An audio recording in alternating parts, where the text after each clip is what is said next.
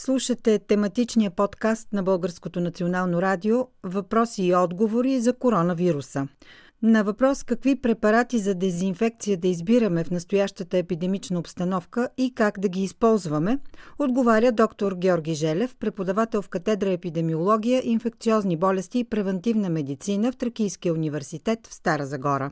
Записите са от предаването преди всички на програма Хоризонт с водещ Силвия Великова, излъчено на 16 март 2020 година.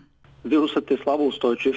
Абсолютно всички дезинфектанти, които са на пазара, го инактивират и то успешно.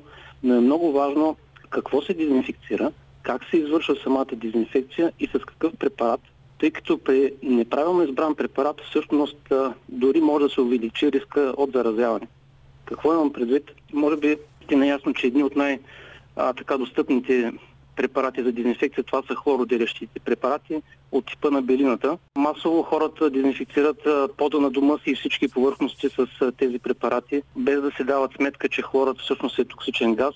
Той не е напразно използван като бойно отродно вещество през Първата световна война и води до развитие на едно възпаление на белия дроб, до едно асептично възпаление, включително и развитие на оток. По този начин се отваря една жива рана в белия дроб, той става по-податлив и към заразяване. И ако настъпи такава инфекция, всъщност заболяването ще протече доста по-тежко, тъй като самият организъм вече е вреден, особено а, белодробната тъкан. Да. Не бива да се ползва и да бъдат внимателни хората, особено в затворени помещения, не бива да се допуска а, употребата на хлорни препарати, тъй като, пак казвам, има обратен ефект, включително и водят до имуносупресия, т.е. до потискане на имунната система, която би трябвало да се пребори с вируса. На пазара има достатъчно достъпни средства на база четвъртични амониеви съединения, които са нетоксични, без миризма и даже имат и остатъчен ефект по повърхности. Така че трябва да се избира безопасния препарат. Хората да потърсят дезинфектант, обикновено на етикета се рекламират като не съдържащи хлор. Това е достатъчно. Вируса е слабо устойчив. Много е важно да кажем, да се отговорим на въпроса къде е вируса. А той следва логиката на заболяването и на самото излъчителство. Вируса го няма по пода. Значи излъчителството е с издишания въздух, както и с капчиците при и кихане. Много хора все още имат навика да кихат в ръката си.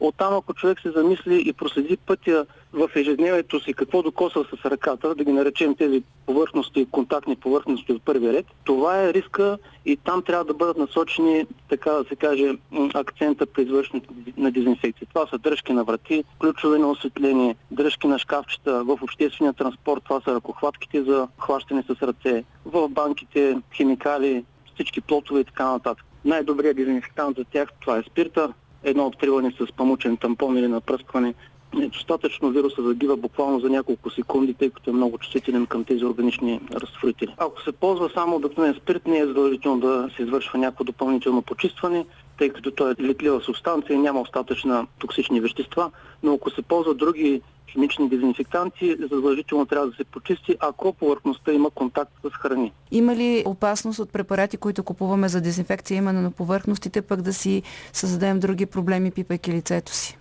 Не. Имате предвид остатъците от дезинфектант, да. които биха попаднали след изсъхване. Това е незначително количество, което би попаднало, но т.е. риска е незначителен.